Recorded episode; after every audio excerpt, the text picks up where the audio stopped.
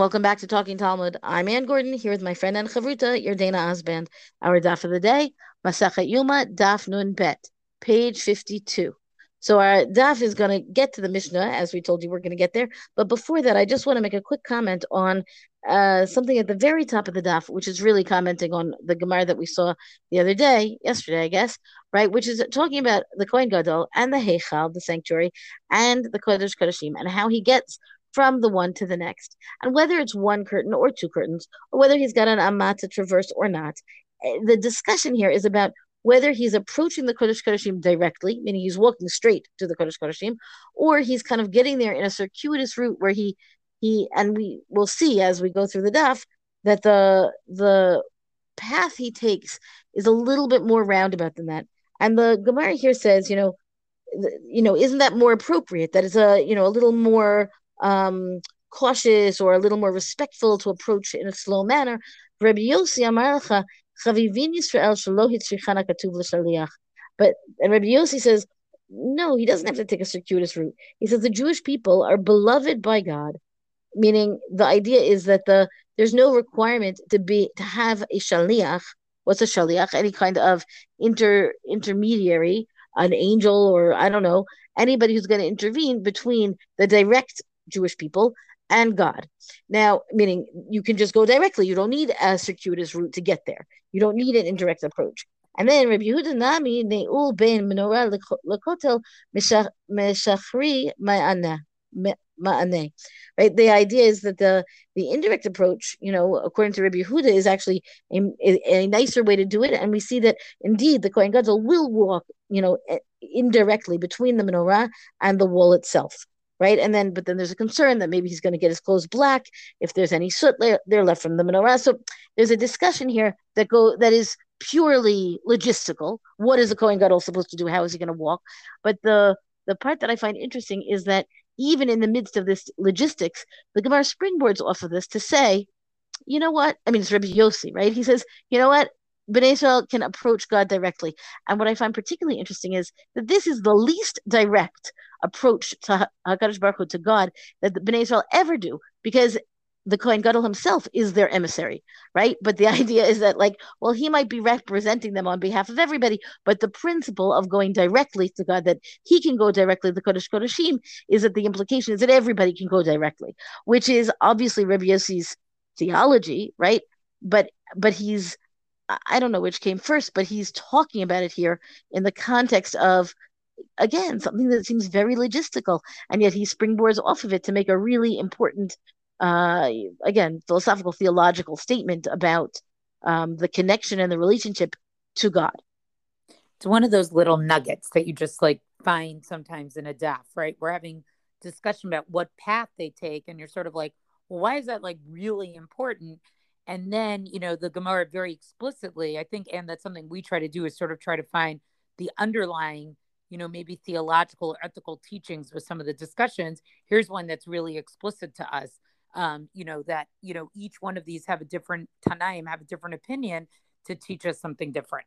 Um, I'm going to move on to, we get back to our question about this ama um, that sort of separated the Heichal from the Kaddish Kadoshim and this confusion about, you know, is it more Heichal Kedusha or is it more um, is it more uh, Kaddish uh, Kedusha? And so the Gemara, you know, tries to sort of go through this a little bit more um, and quotes, uh, you know, some psukim to see if they can actually prove this um, or not prove this.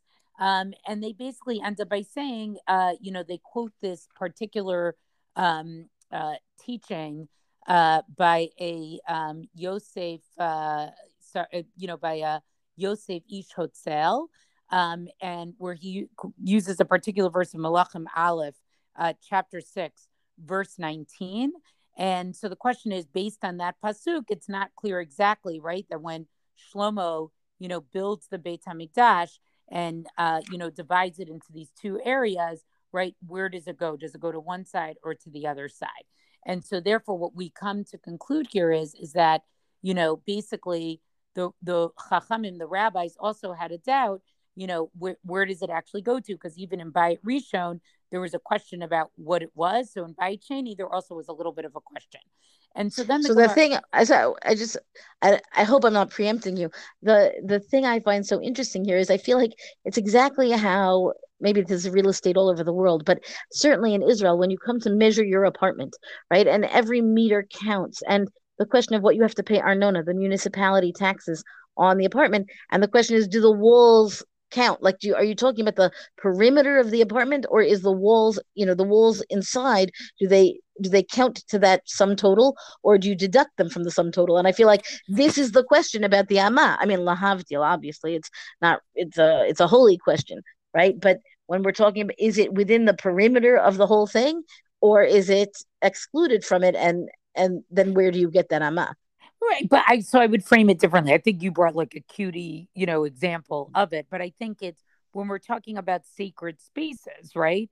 Or designation of sanctity in space, you know, where, where do you count that space? And so, you know, is it part of the perimeter? Is it just what's inside? And I think that's really what they're sort of teasing out here. But your eh, your example was an excellent one, I mean, right? It's just like I we mean, all know I, with real estate, like how do you count the actual, you know, square footage or meters of a space? And it goes back to what we said before that we're talking here there is something very um, logistical specific details meter not meters but you know amot right? How many amot are in this space? This is part of the description of the of the heichal. Like that it's not we don't have to guess that we're told how big it is. So then the question is where is that amma in the count? Right exactly. So now the gemara goes on and here i'll actually read.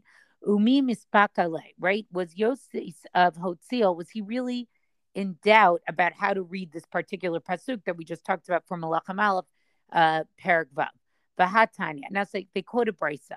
Isi ben Yehuda Omer, Chamesh mikraot batara, ein lahen hechrea. Right? That Isi ben Yehuda says that there are five verses in the Torah, basically whose grammar cannot be determined. Each, you know, each of these psukim has a phrase that could either be linked to an earlier phrase or to a later phrase. Clear exactly what they are. And so then they go ahead and list the five. Now, again, I won't go through just for the sake of time the exact five psukim, um, but these, you know, th- uh, are, th- two of them are from uh, Bereshit, two are from Shmot, and one is from Devarim. And any Gemara that any of you use that has the references will, you know, have a lot more explanation just it's it's out of our i could give a whole 45 minute class just on this price itself right? So the word uh se'et the word that's the one from uh bereshit chapter 4 verse 7 mishukadim uh right engraved like almonds basically. Um so that is in uh shmot uh, chapter 25 verse 34 machar which is shmot chapter 17 uh verse 9 this is when moshe is speaking to Yeshua um, then the next one, it's it's interesting also that it's not listed um, in order of how it appears, which I think is structurally interesting. Arur, uh, which has to do with Yaakov's final bracha that he gives to Shimon and Levi, who exactly is being cursed there. Um, and that's in chapter 49, verse uh, 7. And then the, the last one is Vikam, which appears in Devarim, chapter 31, verse 16. And so, you know, these are five specific psukim. And again, I encourage everybody to look them up and see that it's not clear exactly what those words, which phrase they're exactly referring to. Um, and then they quote another brisa, Bahatanya, who Yosef Ish who Yosef Hababli. So Yosef uh, who was quoted before, is also known sometimes as Yosef Hababli, who Isi ben Yehuda. He also is known as Isi ben Yehuda, who Isi ben Gor Aryeh, who also could be known as Gor Aryeh, who Isi ben Gamliel, who also could be known as Isi ben Gamliel, who Isi ben Mahalalel, who also could be known as Isi ben Mahalalel. So this was a person who had many different name, nicknames. Umashmo, what was his real name? Isi ben um, Isi ben Akiva Shemo. So his real name was Isi um, ben Akiva, and all of these have to do with uh, sort of a different quality, let's say, to his father. Because if you notice, what's changing is the what's primarily ch- changing is the the ben part which is very, very interesting. Um, but the point here is to say that before we said Yosef uh, Ish uh, Hitzil had, you know, a doubt about how to imp- interpret this pasuk from uh, Malachim Aleph, right? But then we quoted a brisa that said that Isi ben Yehuda says there's only five psukim that the grammar is not so clear of, and then we have another brisa saying that Yosef Ish Hotziel and Isi ben Yehuda are the same person.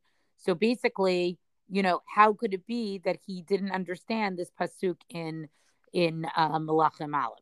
So the Gemara basically says, "B'deoraita leka," right? This when he made this statement, Isi ben Yehuda, that there were five psukim, we were talking about only the Torah itself. But with the books of the prophets, meaning in Nevi'im, there are many ambiguous verses and many verses that we don't totally um, understand them. So then the Gemara goes on to say, Ubedoraita leka, right? In other words, are you really going to tell me there's no other, you know, psukim where we're not totally clear what they mean? And so now they're going to bring an example that Rav Chisda brings up, and he quotes here Pasuk again. I'm not going to go into what the grammatical issue of it is. Raven Israel Olot, right? Um, Shlemim uh, Parim.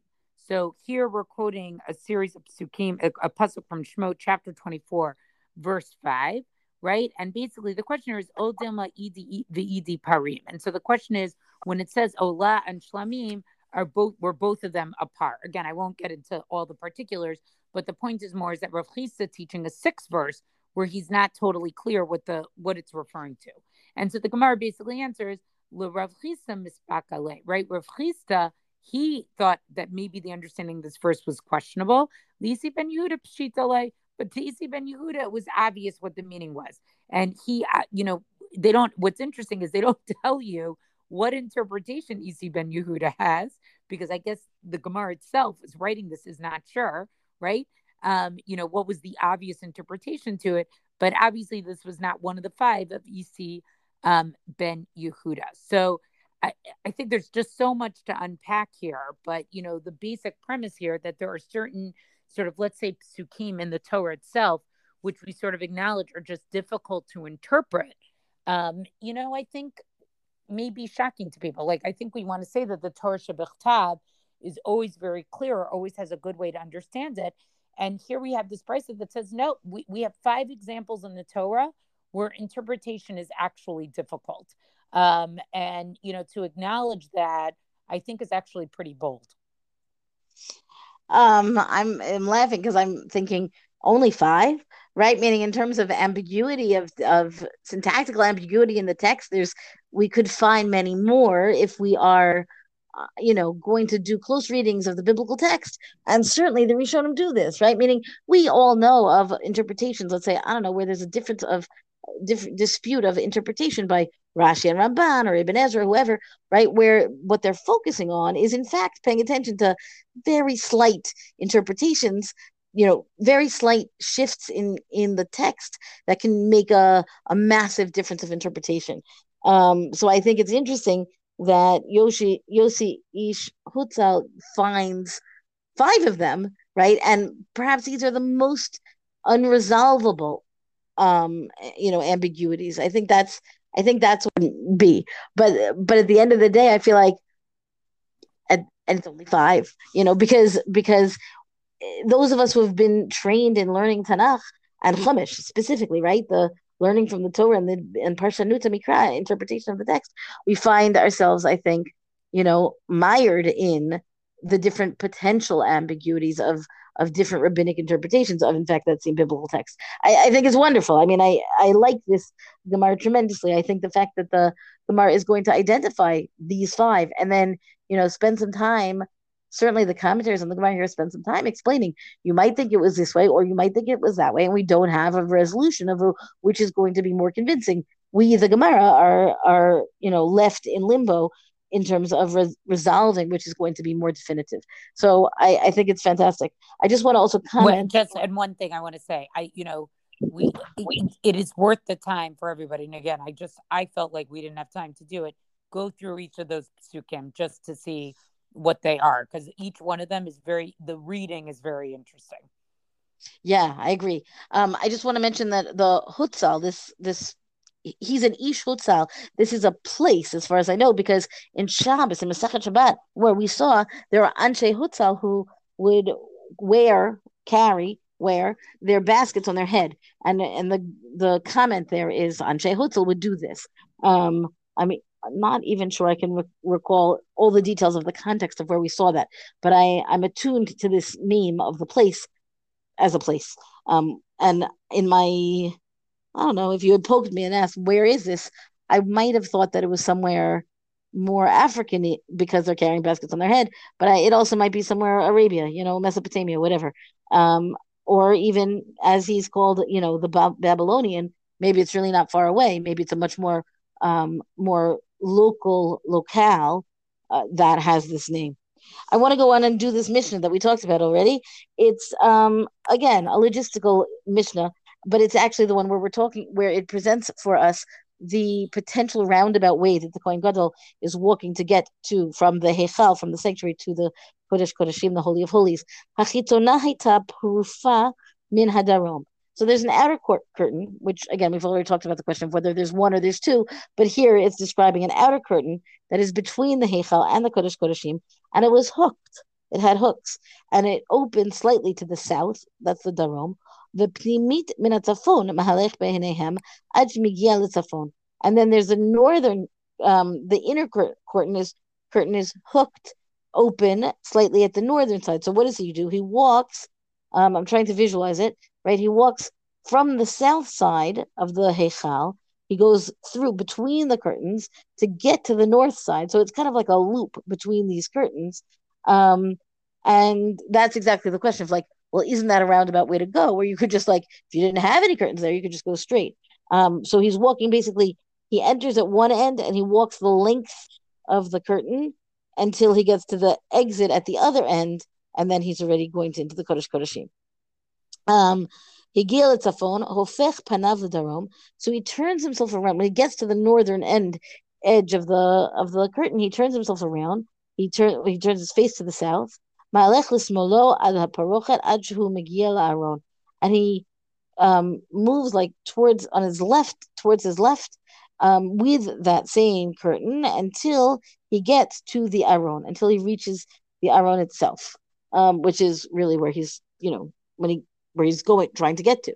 Higia Aron, when he gets there, notain etamachata ben habadin. He puts that coal pan that he's been holding all this time between the two the two badim, these two um I don't know how to translate this. I see a translation says staves. Okay. Um the two um sections there, I guess. Savar et aktoret al gechalim. He puts the incense on top of the coals. V'nitmale kol habayit kulo ashan. And the whole beta, it says the whole chamber, right? The whole bayit, but it doesn't mean the whole Beit Mikdash. I mean that whole section there is going to be filled with smoke because he's smoking ketoret. That's what's happening here. Yatsa uvalo baderach beit kenisato.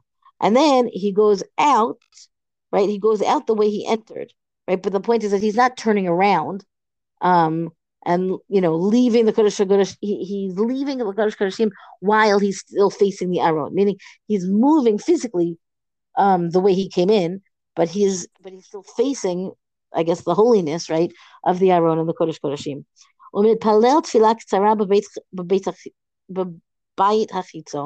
He prays a short prayer once he gets to the external area, which is the sanctuary, really. He did not daven for he did not pray for a long time here. And the reason given, I think, is very poignant. He doesn't want he doesn't lo lavit et Yisrael means he doesn't want to frighten or alarm Bnei Israel. He doesn't want them to think, God forbid, he died in there, right? And if he's taking too long to come out, then then people are going to be antsy. Even if they know to be patient, we know people would be antsy. Everybody would be antsy, even during a short time. So it's fully appropriate that he stop for a moment to pray but he's going to keep it short in in deference or consideration of the entire Jewish people that are waiting for him to come out. So I like this idea, and I'm, we'll see what the Gemara does with this, or if it does do anything with it, with this idea of praying shortly. And I think, you know, the way we think about kavana and praying and always spending a long time, this really teaches us something very contrary. But maybe we'll discuss that more if the Gemara has any comment about that. I honestly don't know because now you all know I'm not that prepped that far ahead. Um, but um, you're not supposed to be. We're learning together. That's what that's we're doing. true. That's true. But I'm just going to make two comments on the Gemara. And again, this is just a long dot, dot, and it's pretty straightforward Gemara. But I think you know, pay attention to this whole discussion about Yoshiyahu and having to hide the Aron. Um, you know, because knowing and understanding that it was going to be brought to Babel, and so preemptively hides it. And I couldn't remember where, but we saw Gemara similar to this uh, earlier. I just don't remember where it was. I, I think it was in Psachim, but I could be wrong. It could have been Shkalim, but it was in the context of talking about the differences between Bayit Rishon and Bayit Sheni. So now I'm thinking it was in Shkalim. I just can't remember where. Um, and, you know, so that's the first thing to pay attention to. And then, you know, with the Gemara going through this whole discussion of, okay, is this Mishnah by Rishon? Is this Mishnah by Sheni? So first of all, the question is so fundamentally interesting because it's it's kind of implicit in that question that different Mishnahs could be describing different things. Like, in other words, there's no, I don't know that it's asking a question, but the overall framework about Mishnah, right? Whenever Mishnah talks about uh, the Beit HaMikdash, it's always talking about Bayit Sheni, or it's always talking about Bayit, Bayit Rishon. The structure of that question sort of implies eh, it could switch from Mishnah to Mishnah, and we just sort of have to figure out what it is Mishnah to Mishnah. So I thought that was super interesting. Um, but the end of where it sort of ends up is basically like, yeah, it's just talking about where the Aron should have been, right? It says the Lolam Mikdash Sheni, right? No, the mission, of course, is talking about Mikdash Sheni. Aaron, and what does it mean when it says he reached the ark? Makom Aron. Yeah, it's just saying it's where the Aron should have been, which I don't know. Which I just want to clarify because I, I feel like we're so entrenched in it. I just want to make sure that everybody remembers I understand that we've talked about it before, but I didn't remember that we talked about it before. That the Aaron is no longer present in the second Beit Hamikdash. Right. Right. Is one of the differences between the first and the second. There's a diminishment of holiness. There's certain aspects that were, you know, the treat of the first Beit Hamikdash that are just gone, and and we were bereft. You know, but better to have the Beit Hamikdash, you know, bereft of these things. Most significantly, I think, truly most significantly, the Aaron is gone you don't right. have the Aron, then what do you have? You know, right, right, right. Um, which is which is a really important thing, and you know, but even realize that Yoshiyahu is not the last of the kings of Yehuda. So even the last couple years by Rishon, it's not even there anymore, which is so the, even the more thing, interesting and doesn't really get discussed. Right. So the other thing I just want to comment on Yoshiyahu, because again, like if unless you have real expertise in the Sefer Malachim, the Book of Kings, I find it, you know, often a challenge to keep everybody straight and and which king comes when. Yoshiyahu is not one of the earlier kings, right? But he is one of the better kings, and and he's coming after a whole bunch of kings who have not done, you know, the the Navi always says, you know, they did not do as David their their forefather. I've quoted this before, right? That David Hamelech becomes the measuring stick for what it means to be a good king and these people are not always, you know, towing that line. Yoshiyahu kind of redeemed a whole bunch of generations of kings in his efforts to reform, you know, the entire people and bring them back to Torah. And one of the things he does, of course, is put the Aron in hiding for safekeeping because there are people who are worshiping Avodah Zarah. They're like off the derech in a in a which is a you know not necessarily an appropriate phrase either, right? But I'm saying it tongue in cheek that the entire Bnei Israel were not living up to the expectations of David Hamelech. So I feel like right. we should give Yoshiyahu credit for this. Right. Yoshiyahu is also the one who finds that Torah scroll and everybody does teshuva. He's a very interesting king. So spend there's a lot I'm giving everyone a lot of homework from this episode. look him up and re- read about that. But you know, just to finish up the the episode, you know, our learning here today, um, I think the answer that they give, which is like, yeah, it means the makom aron, you know, for the amount of times that we see Gemars where they pay very close attention to the language of the Mishnah, it's interesting that here there's almost giving an answer. It's like, yeah, the language of the Mishnah is not so specific. It just means around the place of. But we tend to read Mishnah not the way in many other passages of the Gemara where they take a specific word and they say, oh, we learned this from that because the Mishnah is worded that way. So I think it's interesting to see an example where the opposite is done. That's our daf discussion for the day. Thank you for joining us. Rank us, review us where you get your podcast. Thank you to Rabbanit Michelle Farber for hosting us on the Hadran website. Come talk to us on our Facebook page and tell us what you think about all of this. And until tomorrow, go and learn.